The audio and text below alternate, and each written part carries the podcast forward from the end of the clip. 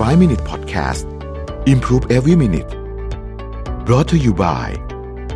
AIS Business 5G Your Trust Digital Partner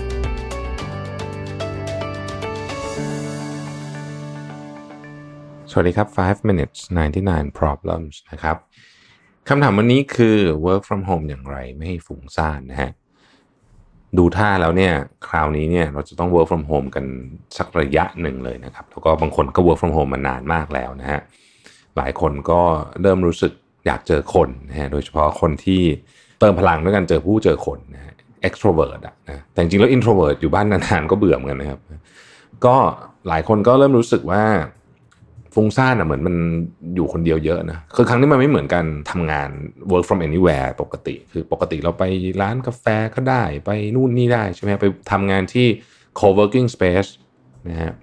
มันก็เปลี่ยนบรรยากาศเจอผู้เจอคนอะไรเงี้ยมันก็โอเค แต่นี้มันอยู่คนเดียวจริงๆนะฮะแล้วก็แถมให้อีกนิดนึงว่าไปออกกำลังกายก็ไม่ได้ด้วยเพราะว่าทุกอย่างปิดหมดเลยนะครับสวนสาธารณะก็ปิดอะไรก็ปิดนะฮะแล้วก็อย่างกรณีของคนที่วิ่งเนี่ยก็ ถ้าอยากจะวิ่งข้างนอกคือต้องใส่หน้ากาก ซึ่งมันก็พอได้นะครับ แต่มันเหนื่อยมากเลยนะ มันแบบผมว่ามันไม่ค่อยดีเท่าไหร่นะฮะ ก็นี่แหละมันมีหลายสาเหตุนะครับ เพราะฉะนั้นคำถามก็คือว่าทำยังไงไม่ให้ฟุ้งซ่านนะครับ ข้อที่หนึ่งคือ ผมคิดว่านี่สำคัญมากต้องมีรูทีน สิ่งที่มันเกิดขึ้นกับการ work from home ถ้าเราไม่ตั้งใจมีรูทีนเนี่ยนะมันก็คือว่ามันจะเป็นคล้ายๆอย่างเงี้ยตื่นมานะฮะกลิ้งกลิ้งเช็คมือถือนะฮะแล้วก็เปิดคอมทำงานเลย อาจจะยังแบบ เพิ่งตั้งตัวขึ้นมานั่งอะอยู่บนเตียงเลยเนี่ยนะแล้วก็เปิดคอมทำงานเอานู่นนี่นะฮะเเสร็จปุ๊บถึงบ่ายสามมันไม่ได้อาบน้ำเลยอะไรเงี้ย อันเนี้ยคือมันทำให้เหมือนรูทีนเรามันเสียนะครับ สิ่งหนึ่งที่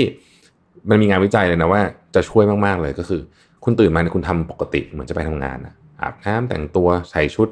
นะครับ อาจจะไม่ต้องจัดเต็มเหมือนตอนออกไปออฟฟิศก็ได้ แต่ว่าอาบน้ำแต่งตัวให้มันแบบเหมือนแบบโอเคนี่คือการเริ่มวันใหม่แล้ว ถ้าเกิดกิจวัตรตอนเช้าคุณเคยทำอะไรนะฮะ เช่นคุณอาจจะเคยดื่มกาแฟกินข้าวเช้าก็ทำซะนะฮะทำให้เรียบร้อย แล้วก็มานั่งตรงที่ทำงานเนี่ยเมื่อเวลาจะเริ่มงานนะครับซึ่งเป็นที่มาของข้อ 2 ก็คือ ควรจะเซตโซนทำงานให้ชัดเจนนะครับ คือเข้าใจแล้วว่าบางคนเขาจะมีเรื่องพื้นที่จำกัด แต่ว่าพยายามหาหามุมหา corner ที่โอเค พื้นที่ตรงนี้นี่คือพื้นที่ทำงานนะครับ ออกจากตรงนี้คือเราจะไม่ทำงานเนาะเพราะฉะนั้นเนี่ย การจัดอันนี้เนี่ยก็จะทำให้เราไม่ลากนะครับบางคนเนี่ยนั่งทำงานถึงแบบปิดคอมแล้วนอนเลยอย่างเงี้ย มันก็จะคิดเยอะครับ เพราะว่ามันทำงานเหมือนชั่วโมงมันเพี้ยนไปหมดเนี่ยนะฮะเพราะฉะนั้นนี้ก็เป็นเรื่องที่สำคัญก็คือว่าจัดโซนให้นิดหนึ่งแล้วก็มีการแบ่งแยกชัดเจนระหว่าง ตอนนี้คือเวลาทำงานตอนนี้คือเวลาเบรกนะฮะอีกอันหนึ่งเป็นผมว่าอันนี้สำคัญเหมือนกันก็คือ คุณต้องโดนแดดนะฮะพยายามโดนแดดให้ได้ ทุกวัน ถ้าเป็นช่วงเวลาที่แดดร้อนมากๆ เช่นแบบสักสิบโมงเนี่ยเอาสักสิบนาทีพอนะฮะอย่าไปโดนเยอะเกันไปก็ไม่ดีเนาะแต่ว่าถ้าเกิดเป็นช่วงเวลาเช้าๆหรือเย็นๆเนี่ยถ้าสามารถออกมาเดินได้นะครับไม่ต้องถึงกับออกกำลังกายหนักก็ได้นะครับ ออกมาเดินออกมาอะไรเงี้ยให้มันโดนแดดเจอธรรมชาติบ้างเนี่ยมันจะช่วยให้เรา refresh มากขึ้นนะครับ ข้อที่สี่คือถ้าเป็นไปได้ออกกำลังกายดีนั่นก็ต่อจากข้อเมื่อกี้ไหนๆก็ออกมาเดินโดนแดดแล้วเนี่ยก็ถือโอกาสออกกำลังกายซะตอนนั้นเนี่ยก็จะดี อย่างน้อยที่สุด สมมติออกมาไม่มีพื้นที่เนี่ยนะครับ ออกกำลังกายในห้องก็ได้นะฮะมีคลิปต่างๆมากมายที่คุณชอบแบบไหนก็ไปดูเลยเนี่ยแล้วก็ออกกำลังกายการออกกำลังกายเนี่ยมันช่วยให้เหมือนกับเป็นการรีลีสความเครียดอันหนึ่งนะครับมันเป็นมันเป็นสิ่งที่คนที่ทำก็รู้เลยว่ามันมันช่วยรีลีสความความเครียดจริงๆ เพราะฉะนั้นออกกำลังกายเนี่ยจะช่วยมากๆเลยนะครับ อีกอันหนึ่งก็คือว่าต้องกำหนดตารางการทำงานที่ค่อนข้างชัดเจน ง่ายสุดก็คือใช้ตัวปฏิทินของเรานี่แหละนะครับตารางการทำงานแบบที่ค่อนข้างอันตรายนะฮะแล้วก็มีความเสี่ยงว่าจะทำให้เราเนี่ยเครียดแล้วก็ฟุ้งซ่านได้ก็คือการอัดมีติ้งออนไลน์เนี่ยติดติดติดติดติดติดกันแบบชนิดที่เรียกว่าไม่มีการให้หายใจหายคอเลยนะฮะก็คือจบอันนี้ 10โมงอันนั้นต่อ 11โมง11โมงต่อเที่ยงเที่ยงต่อคืออะไรอย่างเงี้ยอันนี้ต้องระวังเนี่ยเพราะว่าเวลาเราใช้ Zoom หรือว่า Microsoft Teams เยอะๆเนี่ย มันจะเกิดอาการที่ว่า Zoom fatigue นะฮะซึ่งมัน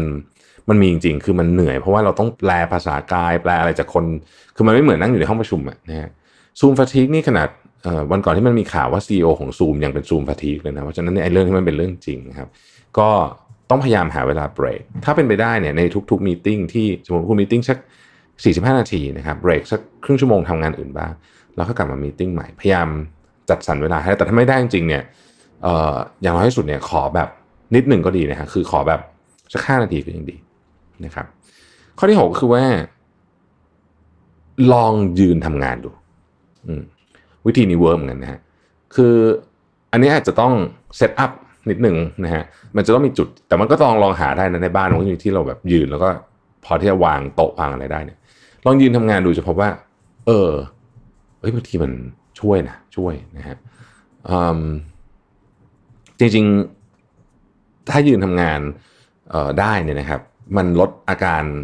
ล้าของของแบบหลังของแขนของอะไรเงี้ยได้เยอะเลยทีเดียวนะครับข้อสุดท้ายก็คือว่าระวังเรื่อง personal hygiene โดยเฉพาะเรื่องของการกินและการนอนนะฮะอย่ากินเยอะเกินไป กินเยอะเนี่ยแล้วเราไม่ได้ขยับตัวเยอะใช่ไหมคือเวลา work from home เนี่ยโอกาสที่มันจะขยับตัวเยอะถ้าไปอยู่ที่ออฟฟิศก็คงจะยากอยู่แล้ว เพราะมันไม่ได้เดินไปหาใครเนี่ยกินเยอะเกินไปเนี่ยไม่ดีนะครับมันจะทำให้เรารู้สึกแน่นอึดอัดอย่านอนน้อยเกินไป นะฮะแม้ว่าอาจจะทำยากหน่อยแต่ว่า